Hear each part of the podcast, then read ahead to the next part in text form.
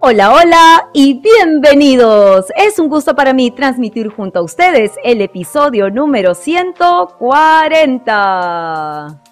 Bienvenidos a Yo Te Escucho, el podcast familiar de psicología, educación y coaching para empoderar a todos los padres y docentes que desean aprender más sobre la vida de sus hijos y sobre el TDAH, escuchando las experiencias vividas que van más allá de la teoría. Cada semana salimos en vivo con un episodio, todos los sábados a las 5 de la tarde por Facebook Live y por YouTube Live. Y contaremos con invitados consagrados que desde su experiencia compartirán secretos y consejos para todos ustedes. Todo esto y más, y mucho más, en Yo Te Escucho, tu neuropodcast hecho con cerebro. Muy buenos días, muy buenas tardes, muy buenas noches a todos, mamás, papás, docentes, mis queridos alumnos, mis queridos coaches, queridas familias TDH, comunidad de Yo Te Escucho. Te saluda Carla Bocanegra, neuroeducadora, tu coach TDH con superpoderes, agradeciendo tu total fidelidad y sintonía cada sábado e invitándote a que nos escribas y compartas todos los temas que te gustaría resolver conmigo y con mis invitados, tanto por aquí en Facebook como por YouTube y agradezco de todo corazón el estar acompañada con tu preferencia y sintonía desde maravillosos países como Perú, México, Uruguay, Ecuador, Venezuela, Chile, Estados Unidos, Argentina, España, Colombia, Nueva Zelanda, Noruega, Canadá. Realmente a todos gracias, muchísimas gracias por sintonizarnos, porque cuando estás tú, todo conecta bien. Y papá, mamá, docentes, el día de hoy empezamos un maravilloso programa, sobre todo en el mes del Día del Padre, para poder celebrar contigo y también de cierta manera agradecer a justamente esta parte eh, generacional, a los papás que se involucran, a los papás que están con sus hijos, a los papás que van trabajando semana a semana, día a día para poder salir adelante, para poder sacar adelante a sus hijos, tanto en la temporada escolar como en la universitaria y en los diferentes aspectos de la vida de la familia. Y por eso el día de hoy queremos tocar un tema muy interesante, sobre todo porque lo estoy visualizando en mis coaches y me parece bastante em, controversial en el sentido que si bien es cierto no se da tanto en los hombres, eso no quiere decir que no se dé. Y la presencia de esta condición pues está aumentando y lo vamos a ver el día de hoy. Así es que empecemos el tema con la frase compartida por el campeón mundial de karate y autor de El Guerrero Pacífico, Dan Milan, quien nos dice, no tienes que controlar tus pensamientos, solo tienes que quitarles el poder de controlarte a ti. Me hace recordar muchísimo la sesión de coaching que he tenido el día de hoy en la mañana, porque parte de lo que vamos a ver sobre esta condición que vamos a trabajar contigo, así es que mamá, si está tu esposo, si está el papá de tus hijos, si tu papá te estás enganchando a este podcast, pues es para ti. Y sobre todo si eres papá diagnosticado TDAH, pues con mayor razón. A veces mamás me dicen, mi marido deprimido, mi hijo está tan ansioso, si bien la depresión y la ansiedad son condiciones que se dan más en mujeres que en hombres, pues el porcentaje de hombres con este diagnóstico ha aumentado. Lo que sucede es que los hombres lo van a experimentar de una manera muy diferente a las mujeres. Así es que en el mes de papá queremos abordar con nuestras queridas familias un tema que los hombres también lo abordan, pero en silencio uno de cada diez hombres va a padecer de trastorno de ansiedad y hoy te vamos a regular, hoy vamos a compartir contigo, hoy vamos a generar un podcast tipo consulta para que tú puedas saber qué es la ansiedad, cómo puedes reconocer la ansiedad en tu pareja, en tu esposo, en tu enamorado, cómo puedes reconocer la ansiedad en tus hijos y qué podemos hacer para superarla. Así es que querida mamá, levante esa rica tacita de café, toma un lápiz y papel y prepara tus deditos para participar con nosotros. Así es que cuéntanos tu historia desde los comentarios de Facebook o de YouTube, porque aquí te vamos a ayudar el día de hoy. Así es que acompañaremos tus mensajes, tus chats y tus consultas, pues con una deliciosa tacita de café.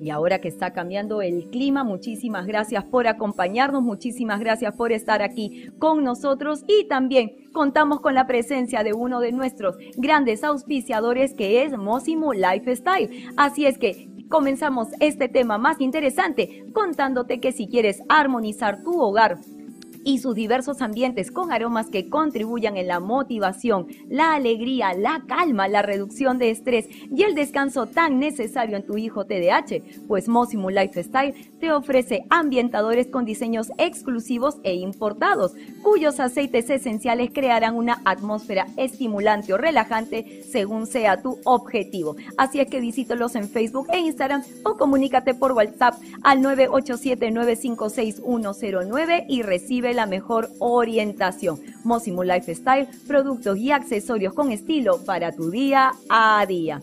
Papá, mamá, como yo te comentaba, actualmente mis pacientes TDAH, mis coaches TDAH, los hombres, pues están viniendo para poder trabajar justamente sus funciones ejecutivas, para poder trabajar el control de impulsos, para poder trabajar con estas condiciones del control inhibitorio. Sin embargo, cuando tengo las reuniones con papá y con mamá, muchos me cuentan que tienen un acompañamiento interesante, tienen la condición de la ansiedad. Entonces, hoy en día, como te comentaba, en el diplomado, en, las, en los aprendizajes que estoy teniendo de terapia, pues es una preocupación muy alta porque estamos viendo que la ansiedad es un trastorno que está aumentando, que ya se está diagnosticando en los niños y adolescentes. Y justamente vamos a ver si es que la ansiedad también está altamente relacionada con el TDAH y vamos a abordar también este proceso. Así es que sin más ni más, creo que vamos a poner sobre la mesa en primer lugar pues trabajar qué es la ansiedad. La ansiedad, papá, mamá, es un estado emocional estresante, es un estado nada placentero, pero la ansiedad está relacionada con situaciones anticipatorias, es decir, tú vas a empezar a pensar en situaciones que aún no se han dado. Tú estás proyectándote hacia el futuro y piensas que esta situación que va a venir en el futuro es una situación amenazante y que tal vez hasta podría persistir en el tiempo cuando ésta haya pasado. Además, también suele aparecer ante una amenaza que no necesariamente es identificable o reconocible por ti. Así es que papá, mamá, la ansiedad nos juega un rol muy importante y lo vamos a ver a través de los tiempos, a través de, de, las diferentes etapas de vida y también vamos a ver un poquito acerca de la historia de la ansiedad, porque a pesar de que muchos piensan que la ansiedad está relacionada con el siglo XX, con el siglo XXI, pues no es así. Como la historia nos evidencia, la ansiedad es una condición muy antigua.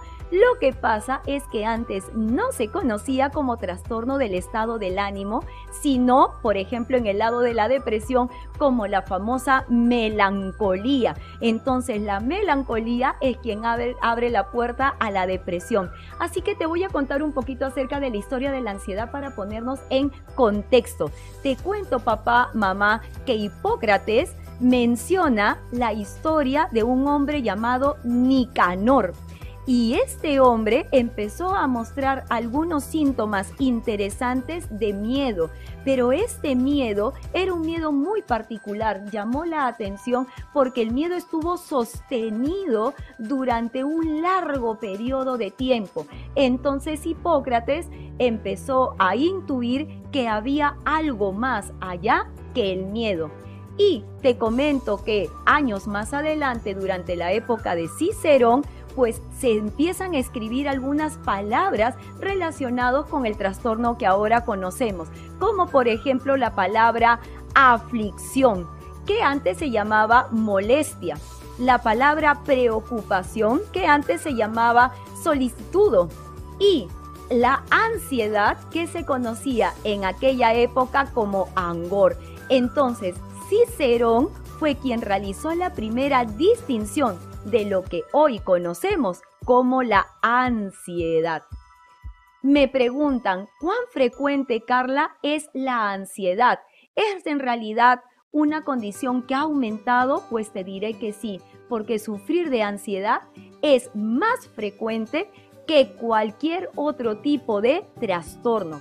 Lo que sucede es que la ansiedad no se reconoce con tanta facilidad y es por eso que no se trata al inicio y de reconocerse y de no tratarse puede llegar a ser comorbilidad para otros trastornos. Así es que papá, mamá, engánchate con nuestro podcast para que puedas aprender mucho más acerca de una condición que aparece en cualquiera de las etapas, como te cuento, desde niños, pero que no es tratado tan a tiempo porque no se reconocen las sintomatologías. Así es que cuáles son justamente esos síntomas de la ansiedad. Te voy a comentar cómo lo abordo yo aquí eh, con mis pacientes. Cuando estamos hablando de trastorno de ansiedad o para verificar justamente si es que realmente hay la presencia de la ansiedad, yo divido mis preguntas y mi abordaje en tres partes. Las sensaciones físicas, los pensamientos y las conductas.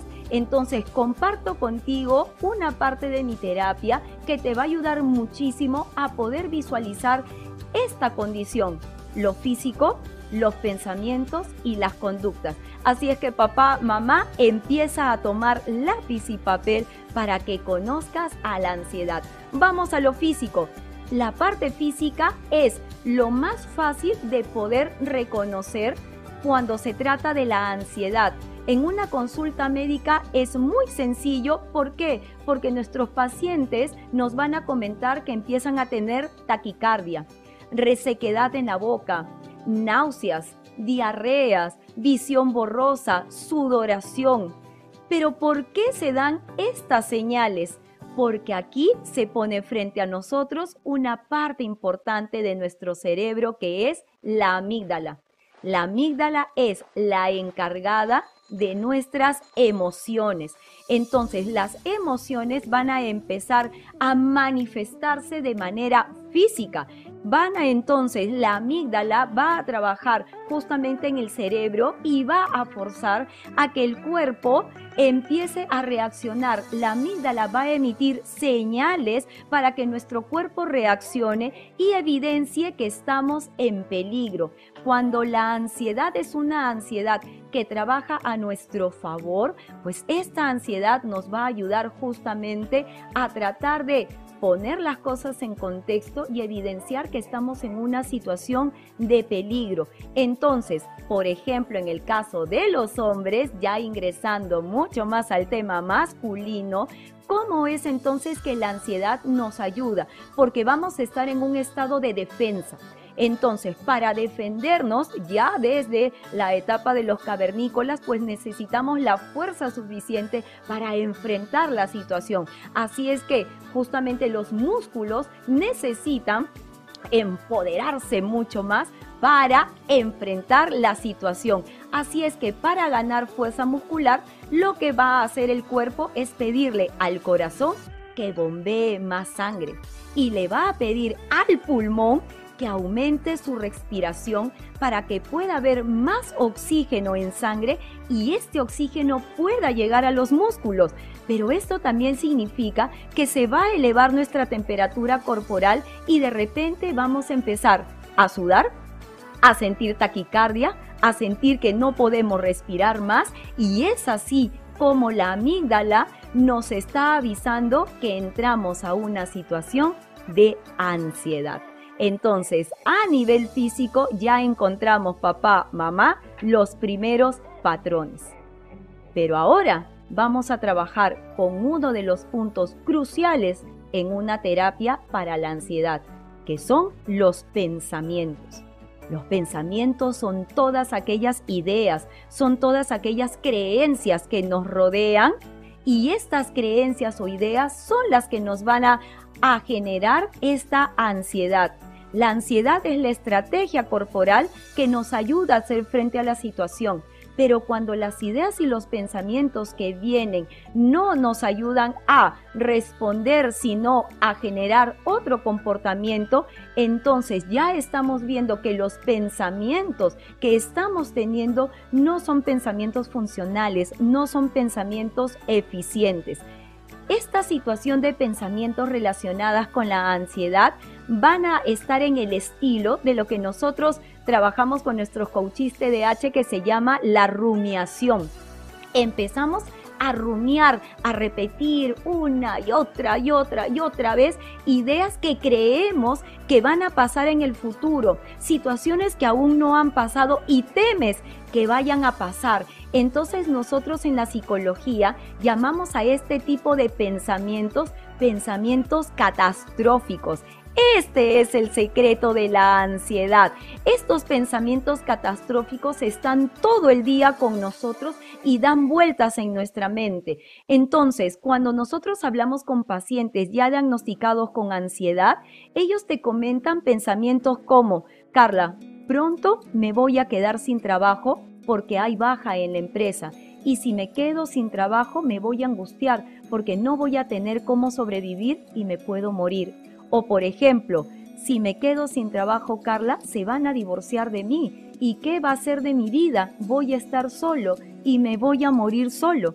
Entonces, estos pensamientos catastróficos están tanto en las personas regulares que tienen ese trastorno de ansiedad como también en nuestros adolescentes TDAH si me lo das, por ejemplo, Carla, lo voy a perder. Y si lo pierdo, te vas a enojar conmigo y ya no nos vamos a ver más. Situaciones catastróficas que aún no han pasado. Si salgo a exponer, Carla, me va a ir mal. Entonces, ¿para qué voy a salir? Esos pensamientos catastróficos que se dan en el TDAH son la apertura justamente para este proceso de ansiedad.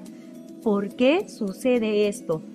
Tendemos a la ansiedad de manera natural Así es, este es nuestro diseño, porque empezamos papá, mamá con nuestro cerebro reptiliano. Es el primer cerebro evolutivo que se va a poner en contacto pues con la amígdala. Así es que, como yo les enseño a mis coaches, nuestro cerebro está diseñado para generar pensamientos negativos así de rapidito porque ese es nuestro mecanismo de defensa para evitar situaciones peligrosas. Entonces, en vez de asumir que todo va a estar bien, el cuerpo, el cerebro necesita tener un mecanismo para que tú pares y sepas de que no todo está tan bien, que algo puede suceder más adelante. Entonces, este mecanismo de protección nos ayuda justamente a tratar de tomar las mejores decisiones. Entonces, cuando hay una situación así, pues la amígdala se enciende. Pero cuando ya estamos hablando de trastorno de ansiedad, empezamos a generar pensamientos e ideas que no son reales en este momento, pero creemos que sí porque podrían pasar en el futuro. Así es que papá, mamá, cuán importante es cuando nosotros tenemos un hijo ansioso en casa, mirar, observar, tratar de jalar cuáles son los pensamientos que están teniendo en este momento. Cuando hay situaciones de ansiedad en casa, muchos papás y mamás se preocupan más por la parte emocional, pero no se dan cuenta que ese no es el punto de partida. Cuando tienes a una persona con ansiedad en casa, el punto de partida es el pensamiento.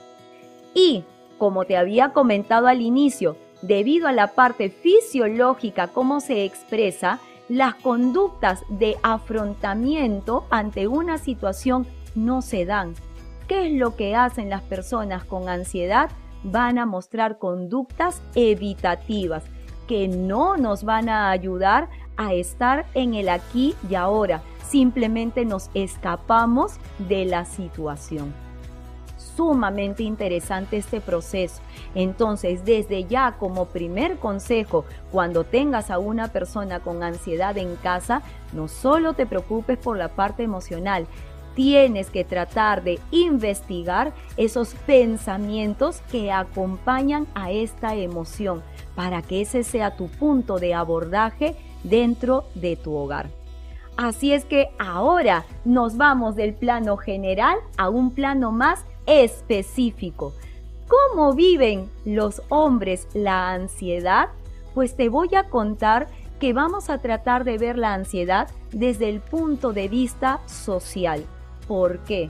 Porque la sociedad, papá, mamá, tiene expectativas para los hombres y para las mujeres en su forma de reaccionar ante situaciones difíciles. La sociedad ya ha creado un patrón de conducta esperado tanto para hombres como para mujeres.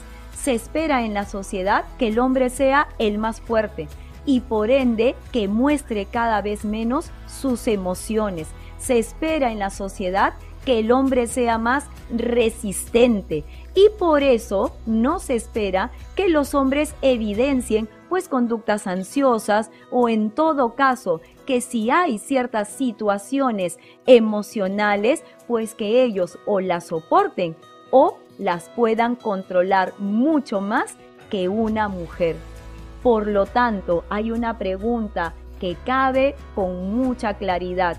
¿La sociedad puede agravar la ansiedad de los hombres? Pues claro que sí, porque debido a esta situación de expectativa en la sociedad, pues no va a permitir que los hombres expresen estas emociones y generarán un bloqueo emocional y lamentablemente esta situación de bloqueo se refuerza todos los días con frases que a veces papás y mamás comparten en casa como los hombres no lloran.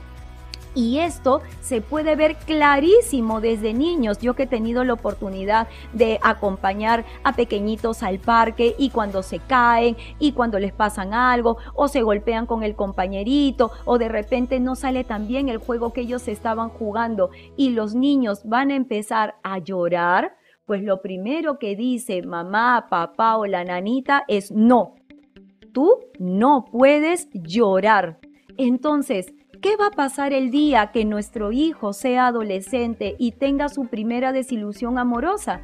Lo que va a sentir él es, no puedo llorar no debo llorar, no debo expresar mis emociones y por lo tanto va a empezar a buscar otras maneras de empezar a desahogar esa tristeza, ese dolor, esa frustración. Entonces, estos pensamientos como no puedes llorar o llorar es para débiles son construcciones que nosotros llamamos en psicología invalidantes y esto se da por esa presión que suelen colocar los padres en esta figura masculina.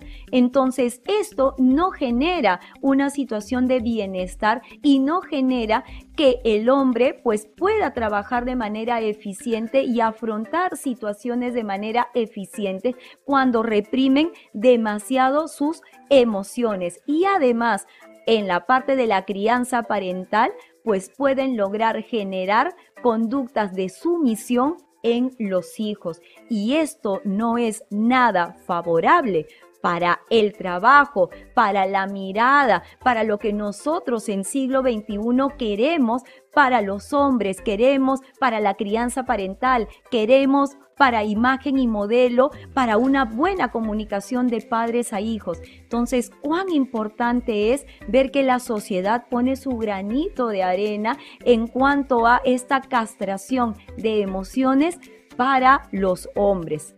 Y algo también que pasa muchísimo, papá, mamá, es que los hombres sufren de ansiedad porque ellos no tienen la tendencia de buscar ayuda, como si lo hacen las mujeres.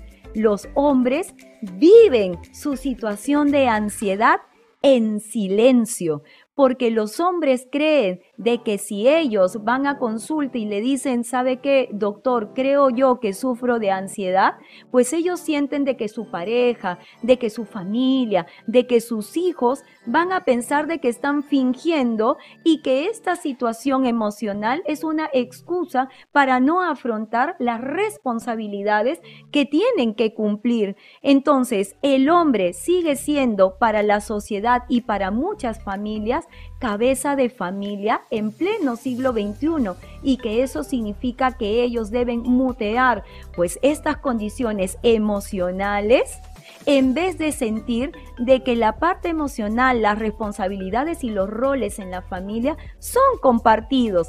El hecho de que mamá no salga a trabajar a una oficina como si lo hace papá, no quiere decir que mamá no trabaje. Tiene un rol familiar y una carga en la crianza de los hijos altísima. Entonces, con esta percepción, muchas madres, muchos papás, pues crían a sus hijos acostumbrándolos a que ellos van a ser cabeza de familia y que no va a haber una alianza compartida. Entonces, el sentir es un lujo que el hombre no se puede dar. Y esto es una carga muy pesada. Así es que papá, mamá, espero que te esté gustando muchísimo esta parte de la ansiedad en los hombres, que es un sufrimiento silencioso. Además, no solamente la sociedad, pues trabaja en pro de generar una ansiedad, sino que también papá, mamá, hay una biología muy interesante en cuanto al cerebro de los hombres y el cerebro de las mujeres. Pues te diré que hay zonas en el cerebro que se activan de forma completamente diferente en los hombres. En ellos se activan los centros cerebrales que están relacionados con la huida y la agresión. Por esa razón es que a los hombres muchas veces les cuesta reflexionar un poquito más fácil cuando se trata de poner sus emociones enfrente, sino que suelen resolver todo pues con actitudes violentas. Así es que como te comenté, papá, mamá, la amígdala es la responsable de la ansiedad y las últimas investigaciones en las neurosimágenes se ha podido comprobar que la amígdala derecha de los hombres es más pequeña que la de las mujeres. Por esa razón, los hombres son menos emocionales que las mujeres, o sea que tienden a angustiarse menos pero eso no significa que no se angustien, solo de que la forma de mostrar justamente un dolor, una tristeza, una emoción, la rabia, la ira, la furia, lo van a hacer de forma diferente, porque son menos emocionales que nosotros. ¿Qué tal, papá, mamá? Interesante, ¿verdad? Porque si es así, te invito entonces a que nos sigas en nuestro fanpage y también en nuestro canal de YouTube. Y Agradecemos entonces dando esta pequeña pausa a otro de nuestros grandes auspiciadores que nos acompañan semanalmente para traerte información de calidad como el día de hoy para ti, papá. Así es que papá, mamá, te cuento que Time for Learning está de aniversario y por los cinco años está preparando para ti 10% de descuento en todos sus servicios de nutrición, descarte neurológico, psicología para padres, coaching y refuerzo académico de manera semanal. Así es que estate atento a Facebook e Instagram para ver cómo se dan las publicidades semana a semana. Muy bien, papá, te comento también que una situación muy interesante en la parte de ansiedad en los hombres está relacionada con la temporalidad. ¿Qué significa, papá, mamá, el tema de la temporalidad? Pues te comentaré, papá, mamá, que los estudios revelan que el trastorno de ansiedad pues aparece más temprano en los hombres que en las mujeres. Te diré, papá, mamá, que los trastornos de ansiedad suelen aparecer en la adolescencia para los hombres pero que en las mujeres aparecen un poquito más tarde, aparecen ya en la edad adulta temprana. Así es que es muy interesante también visualizar una gran diferencia temporal y por eso papá, mamá, hay que estar muy atentos si es que tenemos hijos hombres, si tenemos hijos hombres con este diagnóstico o tú papá, mamá, recordando estos momentos dentro de tu adolescencia en donde este trastorno de ansiedad pues te acompañó en tu vida adolescente.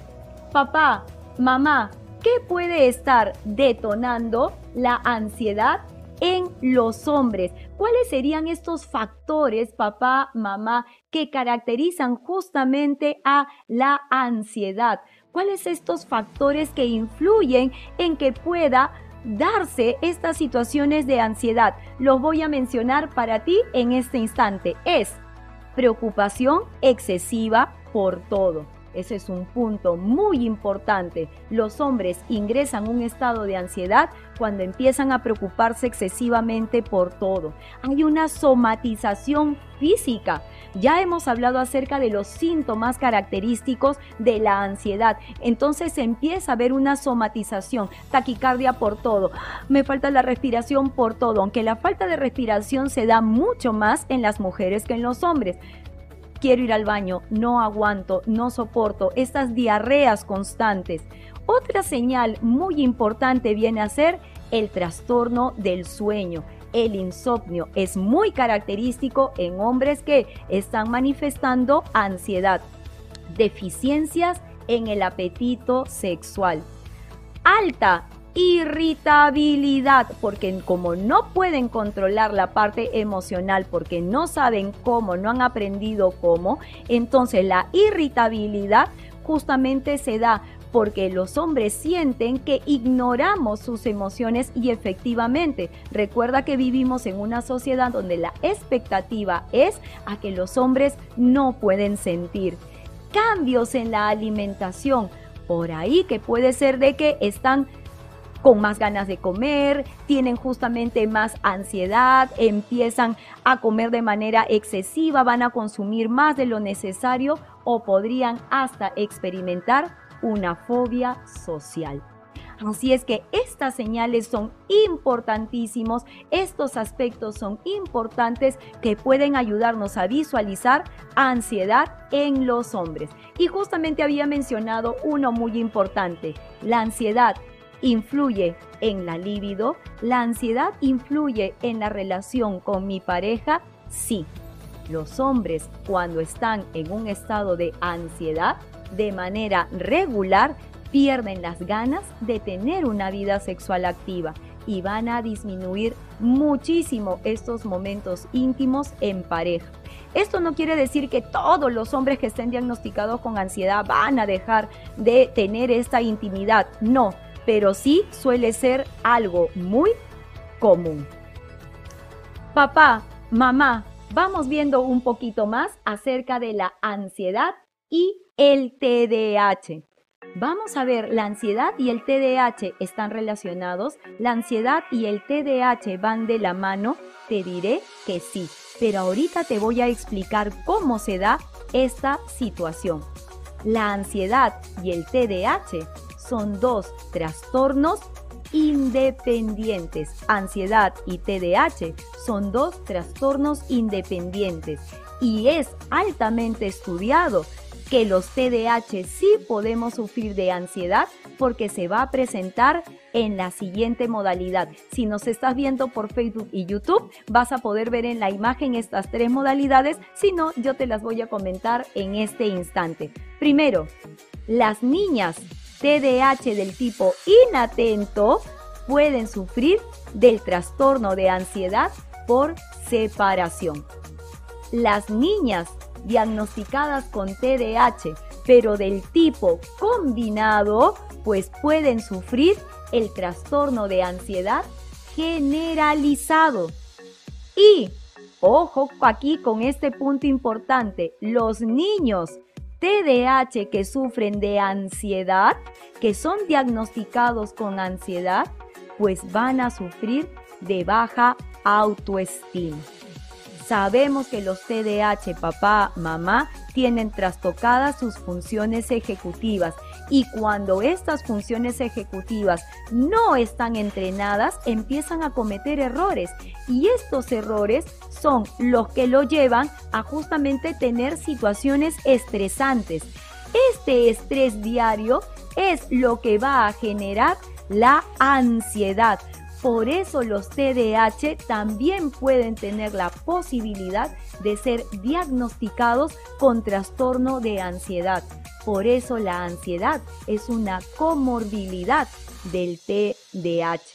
Y la prevalencia de la ansiedad o la prevalencia de los trastornos de ansiedad en los niños y adolescentes TDAH es muy alta, es altamente significativa. En muchos casos, como consecuencia de situaciones de fracaso personal, situaciones de no, va, no me va bien académicamente, situaciones de fracaso social por su falta de habilidades sociales, en lo familiar no logro conectar con mis padres, no logro jugar bien con mis hermanos, me meto en problemas constantemente. Y estos trastornos de ansiedad que se van dando en la niñez y en la adolescencia tienen una prevalencia del 34% en esta etapa, pero pueden pasar a la vida adulta en el 40% de la población TDAH. Entonces, qué importante es hablar en estos tiempos de ansiedad porque ya se nota que de la edad temprana a la edad adulta la prevalencia es bastante alta. Así es que papá, mamá, me podrías decir, pero Carla, ¿cómo sé yo si mi hijo está ansioso? O simplemente mi hijo lo que tiene es miedo. Está enfrentando una situación, pero está enfrentando una situación con mucho miedo. ¿Cuál es la diferencia entre el miedo y la ansiedad? Te diré que la ansiedad es el miedo en su máxima expresión, porque este miedo se va a dar con mucha intensidad y la frecuencia de sus miedos es de todos los días. Además, este miedo es un miedo que te incapacita, es un miedo que te bloquea, es un miedo que no te va a dejar de hacer, no te va a dejar hacer nada, es un miedo que te súper paraliza. De por sí, la característica del miedo es que es una emoción paralizante, pero imagínate tú el grado tal que este miedo se transforme, se convierta en ansiedad. ¿Qué pensamientos, papá, mamá, me tienen que resonar para yo decir esto ya no es miedo, esto ya es ansiedad. Por ejemplo, tengo miedo a que algo me pase si salgo a la calle. Hoy en día que estamos viviendo una inseguridad ciudadana tan alta, tengo miedo que algo me pase si salgo a la calle. Tengo miedo a quedarme solo. Tengo miedo a comer cualquier cosa que tenga. Por ejemplo, como un paciente conversaba conmigo, que tenga siquiera, Carla, un gramito de grasa, porque si esto me pasa, la grasa se va a ir a mis arterias, mis arterias no van a bombear sangre al corazón y ¿sabes qué va a pasar, Carla? Me voy a morir. Tengo miedo a bañarme y tengo miedo a bañarme solito, Carla, no quiero entrar a la ducha solito. ¿Por qué? Porque algo me puede pasar y nadie me va a auxiliar. Y si nadie me auxilia, nadie se queda conmigo, Carla, me puede pasar algo, puedo tener un accidente, voy a sufrir.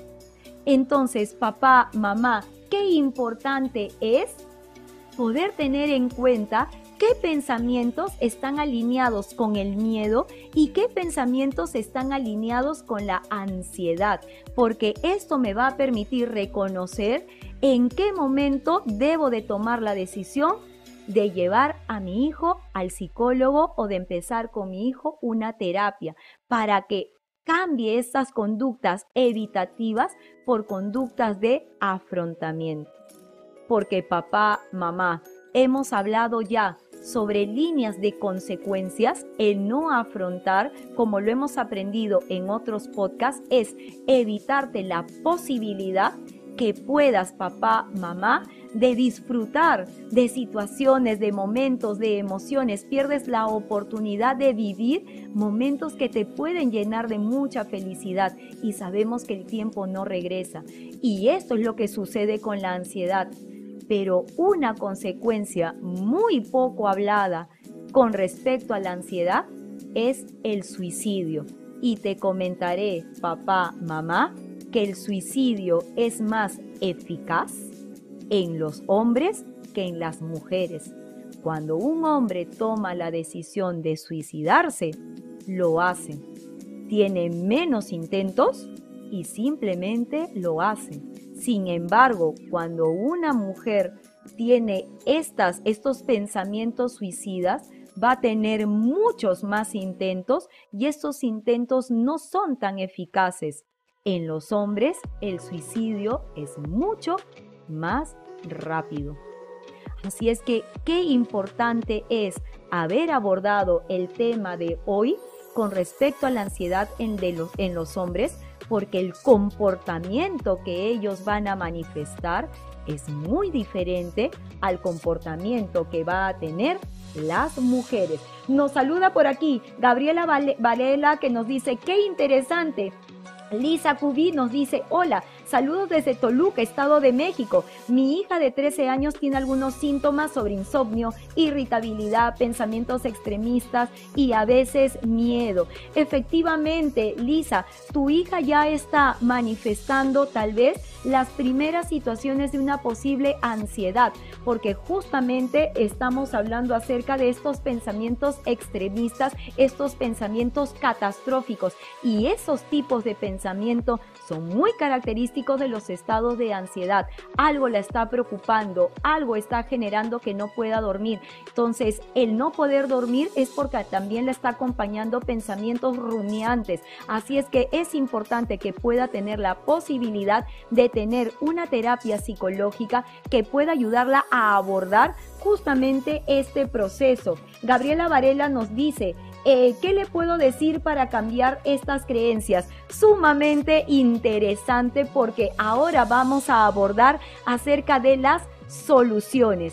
¿Qué soluciones podemos brindar, papá, mamá, a nuestros hijos? ¿Qué soluciones podemos brindar a nuestra pareja? ¿Qué soluciones podemos brindar a nuestro compañero de vida cuando sabemos que en la familia hay alguien que tiene ansiedad? Lo primero es empezar a abordar una comunicación efectiva, tratar de visualizar los pensamientos que están acompañando a esta emoción. Al conversar y al comunicarnos afectivamente y efectivamente, tenemos primero que validar su emoción. Lo que está sintiendo es válido. Tiene miedo, está ansioso, está furioso, está irritable, tiene ira pero lo que vamos a cuestionar como si fuéramos abogados del diablo es el pensamiento.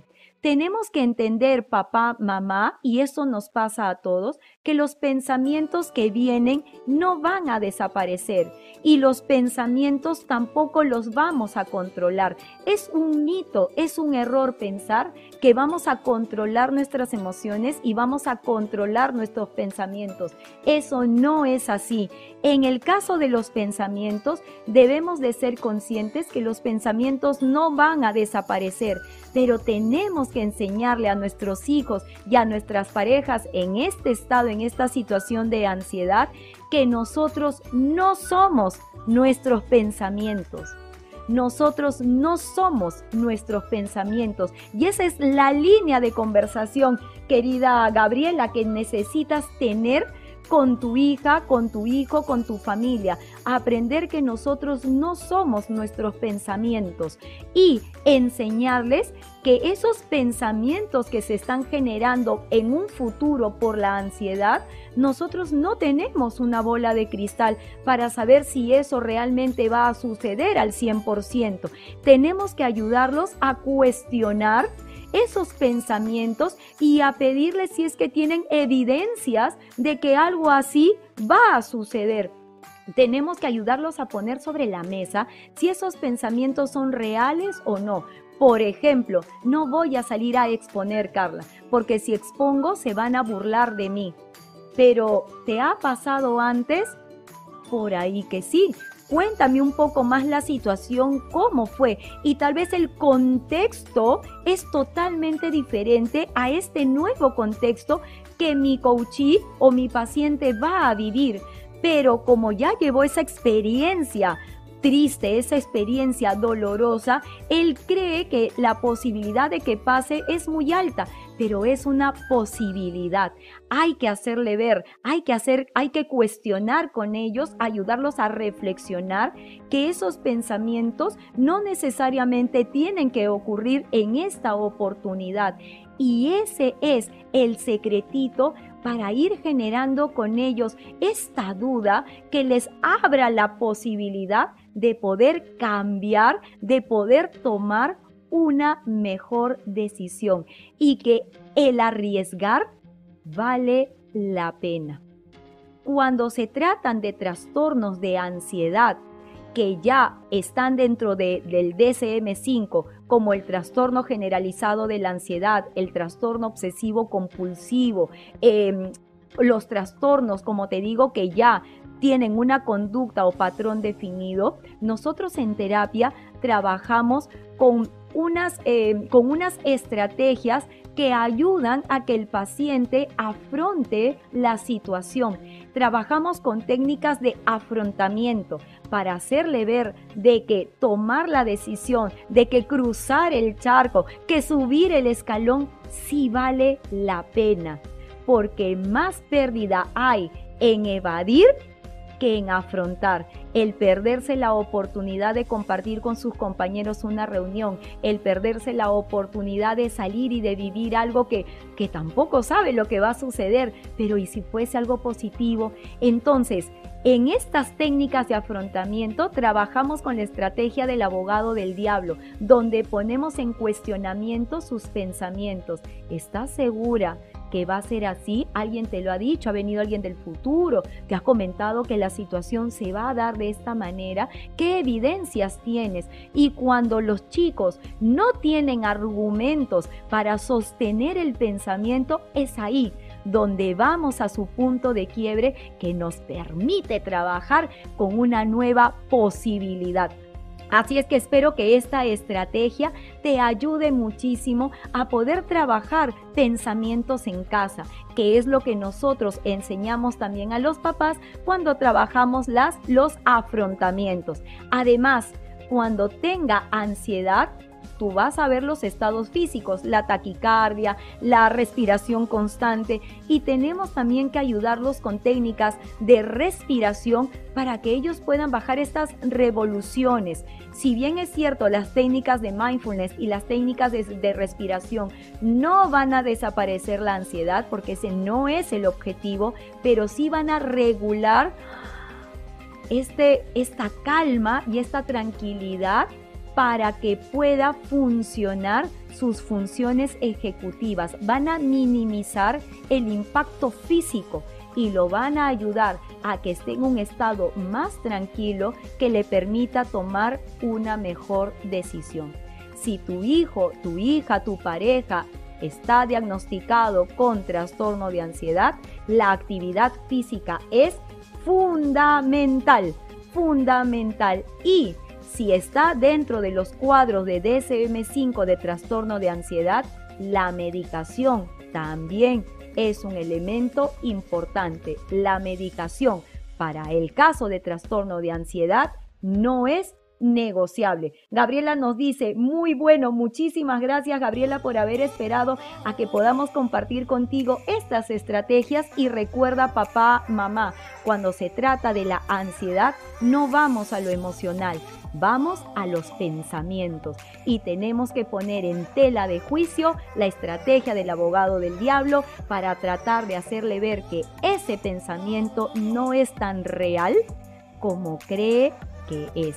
Así es que papá, mamá, creo que el día de hoy hemos abordado el tema de la ansiedad de tanto en líneas generales, pero también hemos dedicado la ansiedad en los hombres para que tú veas que es un sufrimiento silencioso, que los hombres también necesitan un espacio para poder conversar a nivel emocional, porque es algo que ellos no van a compartir de una manera natural. Biológicamente tienen una amígdala más pequeña que la otra. Bioquímicamente van a tener también situaciones eh, relacionados con la parte hormonal. Y a nivel de sociedad, aún todavía seguimos con la idea de que el hombre lleva la carga y la responsabilidad y que el sentir es un lujo que aún no se puede dar. Estamos para poder cambiar esos patrones de tal manera que ellos también puedan decir con total naturalidad y libertad, Carla, creo que yo me encuentro ansioso, creo que estoy haciendo un cuadro de ansiedad. Así que te invito por este mes de papá a que reflexiones en casa con tu pareja, con tu hijo y que puedas identificar estas señales que hemos compartido el día de hoy para ti. Así es que si consideras que este podcast va a ayudar a otras personas con su contenido, pues compártelo. Y si nos estás escuchando desde el audio player de Spotify, de Encore, de Google Podcast o de Apple Podcast, pues danos tus estrellitas para motivarnos. Yo soy Carla Bocanera, neuroeducadora. Te dejo un abrazo inteligente y te deseo buen fin de semana. Hasta luego.